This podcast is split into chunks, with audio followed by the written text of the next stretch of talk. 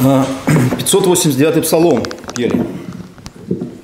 Я когда э, просто знаю наизусть в плане даже нумерации нашей евангельской, когда пришел в церковь, этот псалом, э, музыка очень напоминала музыку моего детства. Я вырос на, скажем, на советской культуре, песнях, э, кинофильмах, мультиках. И музыка один в один взята, вот не знаю, кто кого взял, ну, из такой детский фильм был «Приключения электроника». То есть вся мелодия практически построена с небольшими изменениями. Поэтому каждый раз, когда я пел псалом, у меня было двоякое чувство. С одной стороны, я пою евангельский гимн, а что за друга мы имеем? С другой стороны, я, у меня ассоциации с вот а, своим детством, да, в котором я вырос. С одной стороны, было какие-то худые моменты, но с детства всегда оно прекрасно. И кажется, что все, что было в детстве, оно было таким, знаете... Вообще-то это кантри. А? Это кантри. Кантри? Ну да, кантри, да. И вот, кстати, насчет музыки, если так немножко такой отклоняться от общей мысли, то э, многие, многие, вот особенно если кто-то связан с музыкой, или кто-то слышал, или как-то вырос, и многие, кстати, псалмы, хоровые вещи, они связаны. То либо с полькой, там хочется тебе кружиться, вот, например, хор поет, а я говорю, мне хочется кружиться, например, да, и многие в шоу приходили, это что, это же духовные песни, поются, я говорю, а музыка, смотрите, какая, она вызывает у вас просто вальс какой-то, или вальс какой-то, вот, хочется порхать, так, знаете, в зале, знаете, в парочке, и так вот, кружиться, с одной стороны, вроде духовные вещи, с другой стороны, она такая какая-то вещь, ну, сейчас я говорю, внутренний абсурд как-то присутствует, все время какие-то ассоциации, если бы мы были как бы э, продуктами определенной культуры, не было бы каких-то светских вещей, было бы какая-то определенная, например, религиозная страна, то, может быть, как-то все эти вещи не навевали нас какие-то ассоциации, ощущения, еще что-то. Мой друг, он, как, он вообще занимался э, продажей э, видеокассет в 90-е годы. У него была своя точка большая, два крупных было поставщика в, в Минске. Вот они конкурировали очень сильно. Вот. И он продавал эти кассеты, в церкви он вообще не может слушать музыку, потому что у него, во-первых, абсолютный слух, во-вторых, у него много всего, что вот это сопровождает с музыкой, он, у него море вот этих воспоминаний, ощущений э, о прошлой жизни. Ну, это так. Значит, э, мы с вами изучаем послание к римлянам. Сегодня продолжаем изучать девятую главу. Прочитаю с 19 стиха по 24. Римлянам 19, 19 стих 9 главы. «Ты скажешь мне, за что же еще обвиняет, ибо кто противостанет воле его? А ты кто человек, что споришь с Богом? Изделие скажет ли сделавшему его, зачем ты меня так сделал? Не властен ли горшечек над глиной, чтобы из той же смеси сделать один сосуд для почетного употребления, а другой для низкого?» Что же, если Бог, желая показать гнев и явить могущество свое с великим долготерпением, щадил сосуды гнева, готовые к погибели, дабы вместе явить богатство славы своей над сосудами милосердия, которые Он приготовил к славе, над нами, которых Он призвал не только из иудеев, но и из язычников. Девятая глава, мы э, продолжаем э, благовествование Павла изучать о милости Бога, явленной э, в спасении мира. И проблема, которую озвучит Павел в 9 главе э, этого послания, касается непосредственно спасения Израиля. Израиль, который ждал Мессию, Израиль, который готовился к пришествию э, своего избавителя и думал, что во главе с этим избавителем они станут во главе суда, мира и спасения. Но когда пришел Христос, большинство евреев отвергают Христа. Только малая доля его принимает. И к этой малой доле еще присоединяется потом огромное количество язычников, что приводит буквально в ступор, наверное, весь а, иудейский мир, который всегда отвергал а, язычество, язычество как таковое. В принципе, это было законом, что Бог а, на протяжении долгой истории ограждал Израиль от влияния языческих народов и соприкосновения с ними. Это было логично. Но когда Бог э, в один приказ мне сказал, все, теперь вы будете вместе, вот эта команда вместе или желание Бога сделать один народ, как из евреев, так и язычников, оно э, для евреев показалось таким, знаете, может быть, оскорблением, абсурдом и противоестественными вещами. И многие евреи просто не приняли эту, э, скажем так, благую весть о спасении для себя вместе с кем-то еще – вот, кажется, такая абсурдная ситуация. И Павел а, разбирает а, в 9 главе вот эту мысль о том, что э, Израиль спасся не потому, что э, все не спаслись, не потому, что э, какая-то, скажем, большая часть скажем, ну, повела себя каким-то особым образом, хотя они и повели, мы об этом будем говорить в 10 главе этого же послания. Но Павел разбирает ситуацию э, истории Израиля о том, что Бог в, своей, в, своих, в своих решениях, даже в отношении Израиля, который, казалось бы, весь должен был спастись, ну, ну, Павел объясняет, что среди Израиля не все были предназначены для спасения. Казалось бы, такая мысль, убивающая любую мысль, э, любого, скажем, там, добропорядочного иудея. И на примере Ветхого Завета Павел показывает, как э, Бог в, в истории спасения совершал, э, вот это, эту, эту, являл эту милость одним и не являл ее другим.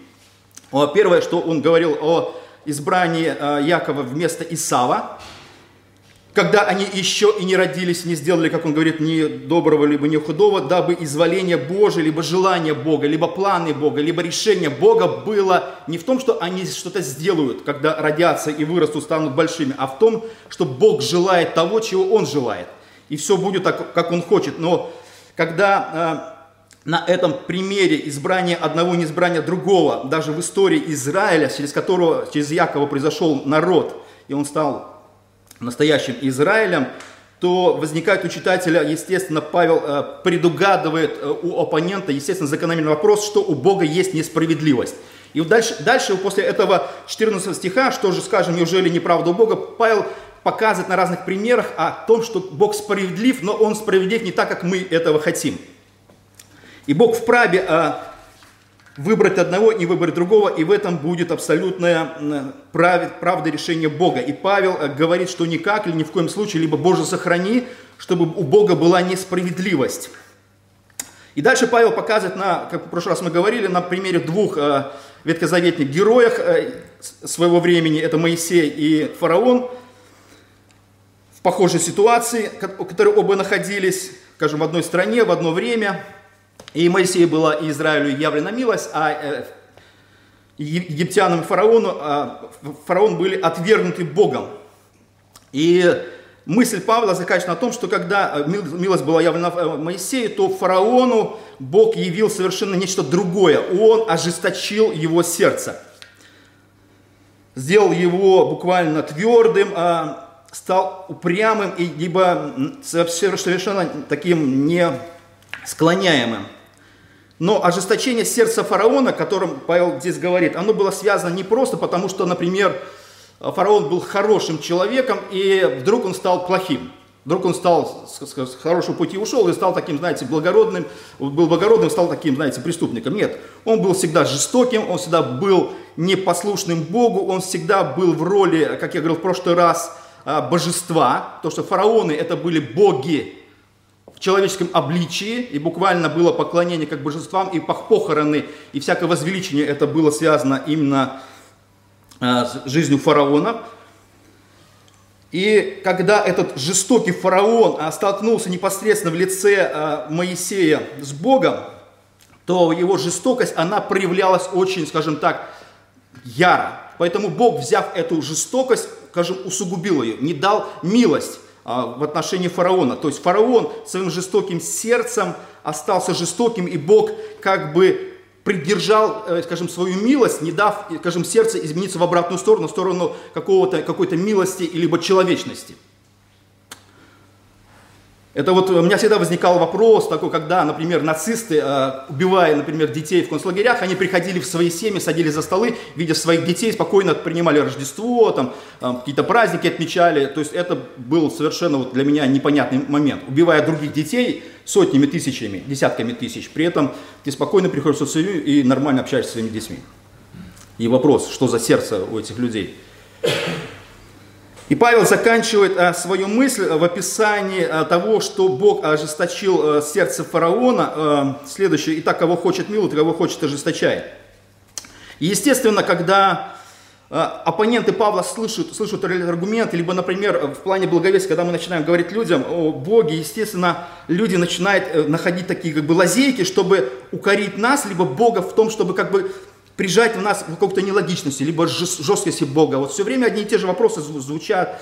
Мир несправедлив, жесток, все это погибает, войны, землетрясения, куча всяких моментов. Люди всегда, ну, если бы, например, э, люди, это не знаю, кому не обращаются, но когда они сталкиваются с религиозными людьми, у них тоже аргументация идет, что это сделал ваш Бог, или Бог, почему ваш Бог бездействует в проявлении таких э, вещей. Поэтому э, настойчивость утверждения Павла о праве Бога поступать так, как он хочет, э, дарует э, действенную благодать одним и отказы в ней другим, могут вызвать следующее возражение. Павел говорит, ты скажешь мне, за что же еще обвиняет, ибо кто противостанет воле его? Если, как бы другими словами можно сказать таким образом, если же Бог ожесточает меня, тогда почему Он обвиняет меня в той же, почему, потому что я, почему я жесток? Если, я так, э, если это так, то Бог не может никакого, ни, ни, никогда считать виновным меня, так как никто не способен представить его воле. То есть как бы получается такая замкнутая ситуация. С одной стороны, человек жестокий, и оправдать свою жестокость он как бы с одной стороны не может, потому что, ну, ну как ему оправдать свою жестокость? С другой стороны, он говорит, Люди обычно говорят так, ну я такой родился, да, либо у меня было такое, такое общество, в котором я вырос, жестокое общество, да. Хотя мы видим, что даже в самых разных семьях рожденных, там дети, там, или в разных обществах есть люди, которые действительно поддаются этому, да, а другие противостоят и выходят, например, совершенно по другой характер, другое восприятие мира. Совершенно по-другому люди реагируют на происходящую ситуацию. Поэтому люди в своей жестокости, они пытаются обвинить э, кого-то, кто-то виноват. Или, например, дети иногда бросают вызов своим родителям. Они так, говорят такую вещь. Ну, родители начинают ругать детей, там, что-то там предъявлять им, доводят их там, знаете, до определенного состояния, и дети кричат в безумии, скажем, этих припадок таких, знаете, зачем ты меня тогда вообще родила, или зачем вы меня родили, да? То есть при, вы сейчас пеняете на причинно-следственную связь, да, что не я такой, я да, я может плохой, но я плохой не потому, что я плохой, а потому что вы меня такого плохого родили. Вот дети пытаются как бы свое непослушание и вину сбросить на родителей, которые первопричина их появления. Как бы. Вот таким образом как бы снять и решить этот вопрос. То же самое получается в духовном вопросе. Люди видят собственную некомпетентность, греховность, в которой они все время погружаются, и потом они бросают вызов Бога. Я жестокий лишь потому, что ты виноват, то, что я такой жестокий. То есть себя как бы снимают люди всякую ответственность, пытаясь ее переложить собственной головы на плечи Бога. Поэтому а, оппоненты, которые защищают свою собственную греховность, они представляют человека как якобы такой беспомощной ситуации. Якобы они не хотели бы, вот ну, так, такие обстоятельства, так получилось, вот такая жизнь тяжелая, ну так приходит, все кругом против них, они такие хорошие, белые, пушистые, да, а вот все, все, весь мир против них, поэтому они такие. Нет, абсолютно нет это не снимает ответственности человека, который хотел бы снять с себя эту ответственность. Поэтому, естественно, оппонент Павла, он спрашивает, ты же скажешь, за что же еще обвиняют? То есть речь шла вообще о фараоне. То есть получается таки, таким образом, Бог ожесточил сердце фараона, жестокого фараона, и фараона, как бы получается, не было выхода из, из этой безвыходной ситуации, чтобы как-то вырваться из нее, как-то а, сделать свое сердце более мягким. Не было у него такого шанса. Еще, получается, еще когда он стал, он был жестоким, Бог еще больше ожесточает его в этой ситуации, еще Бог с него спрашивает. И получается такая как бы ситуация, когда он уже вот против воли Бога, и куда ты уже денешься, как бы ты уже ничего не можешь сделать. Поэтому, когда люди задают такой вопрос, это не просто вопрос такой, знаете, риторический. Это фактически вброс такой в небо такого вопроса о справедливости и решении Бога вообще вечности. То есть, если кто-то кто в мире вообще решает все справедливо или правильно. И когда такой вопрос звучит Богу, что фактически это даже не просто вызов, это претензия невежественного, греховного человека к Богу, все, что в мире происходит, это ты в этом виноват.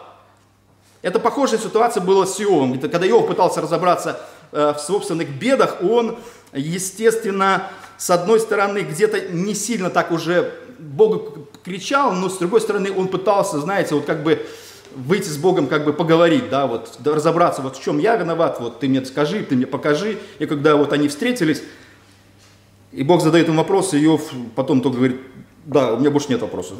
Бог ему, он показывает, э, Бог показывает Иову его место, что Бог вправе делать то, что он, он хочет, так как он считает нужным. Потому что там одна мысль такая была Иова, когда он говорит, что Бог все, что есть, Бог мне дал. Поэтому Бог забрал, как бы Бог дает, это Бог забирает. Поэтому как бы то, что я владел, это не потому, что это было по моим каким-то особым способностям. Естественно, когда э, в этом, скажем, в споре с этим безумным человеком, который бросает вызов Богу, потому что Павел не говорит, кто это, он говорит так, кто ты человек, что споришь с Богом, то есть кто, кто это, что за человек, или можно так сказать, знаете, такими как бы фразами из нашей культуры, кто ты есть такой, да, кто ты такой есть, чтобы ты вообще мог так разговаривать, либо так спорить с кем, с Богом, то есть это не просто, знаете, такая вот вопрос или просьба, или такое прошение, Господи, ну почему так, знаете, со смиренным сердцем. Нет, это дерзкий, совершенно безумный крик к Богу о том, что ты виноват во всех бедах, что со мной случилось. Или почему ты не вмешался э, в эту ситуацию, и почему мир такой греховный, почему ты не остановил на каком-то этапе вообще мир. Бог остановил на каком-то этапе в виде потопа, оставив 8 человек.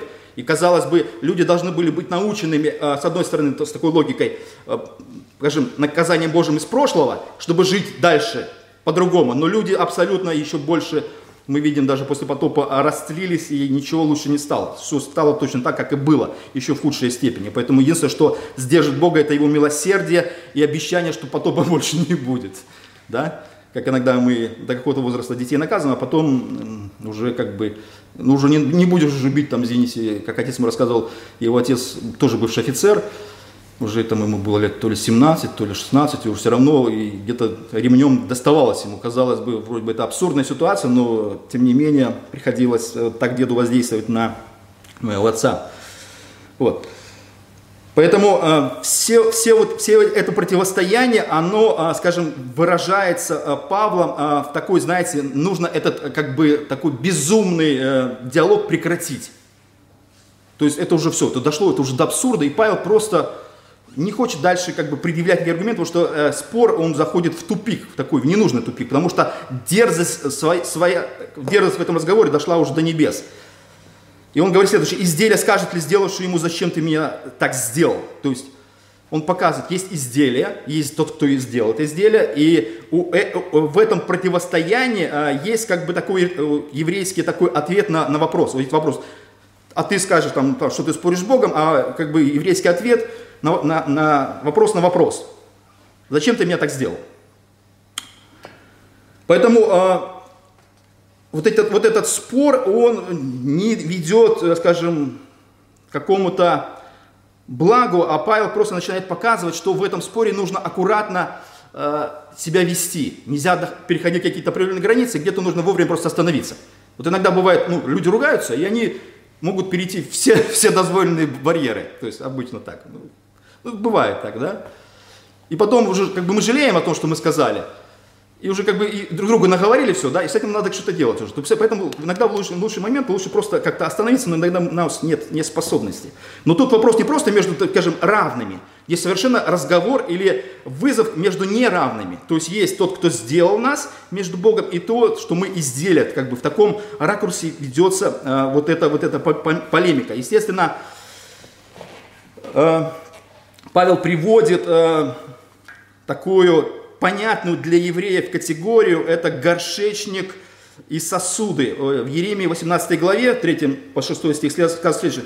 «И сошел я в дом горшечника, и вот он работал свою работу на кружале. И сосуд, который горшечник делал из глины, развалился в его руке.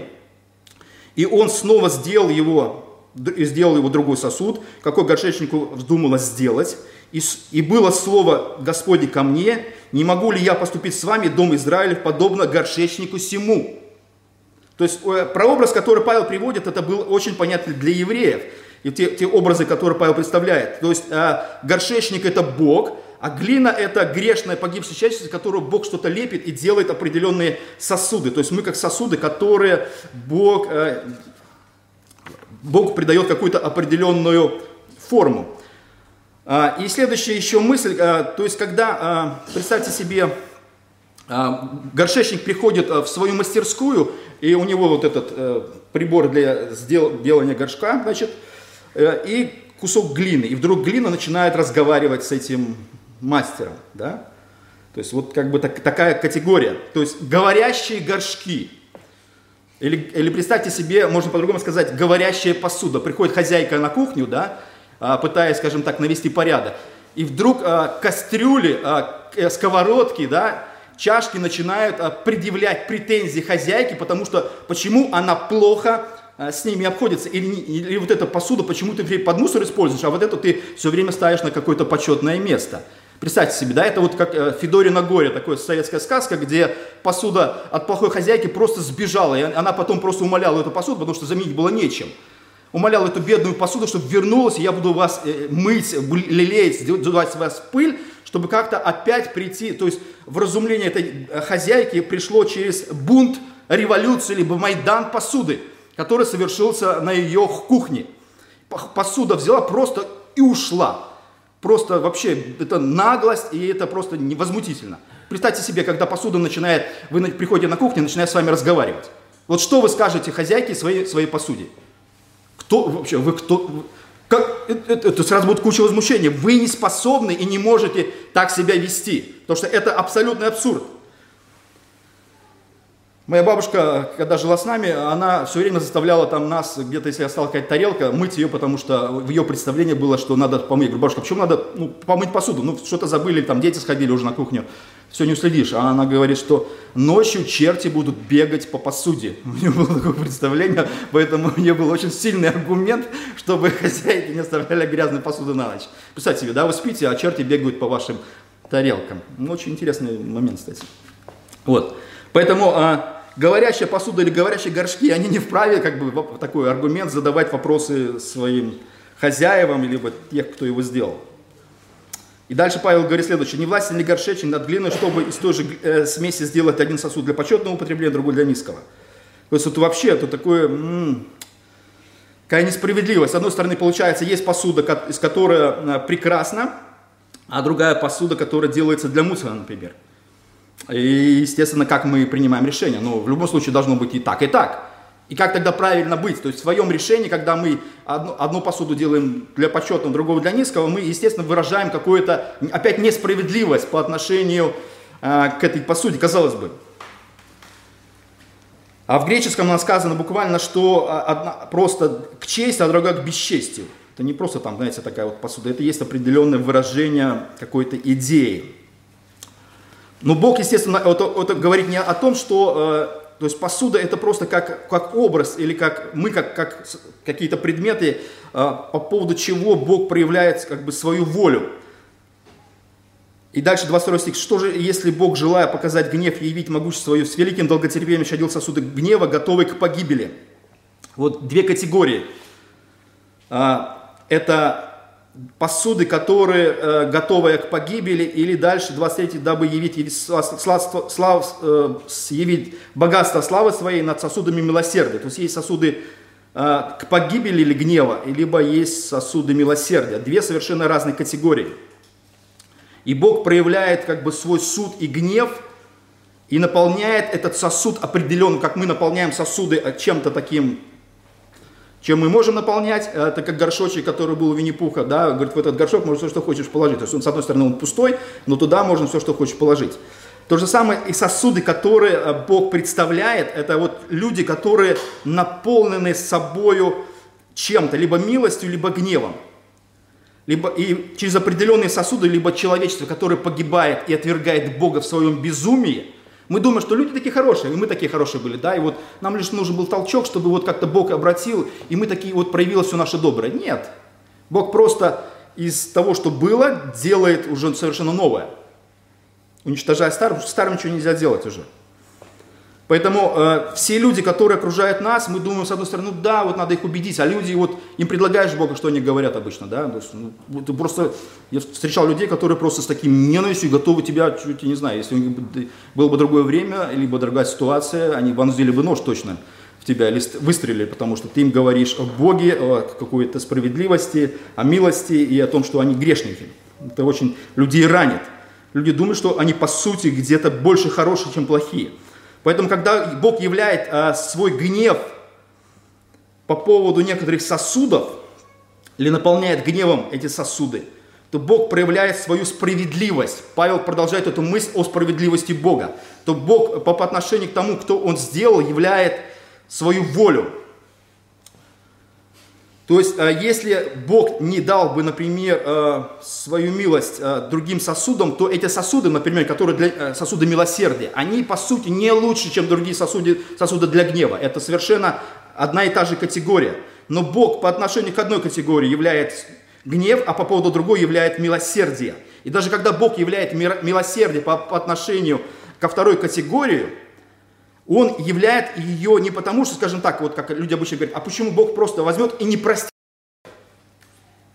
Ну, нельзя так.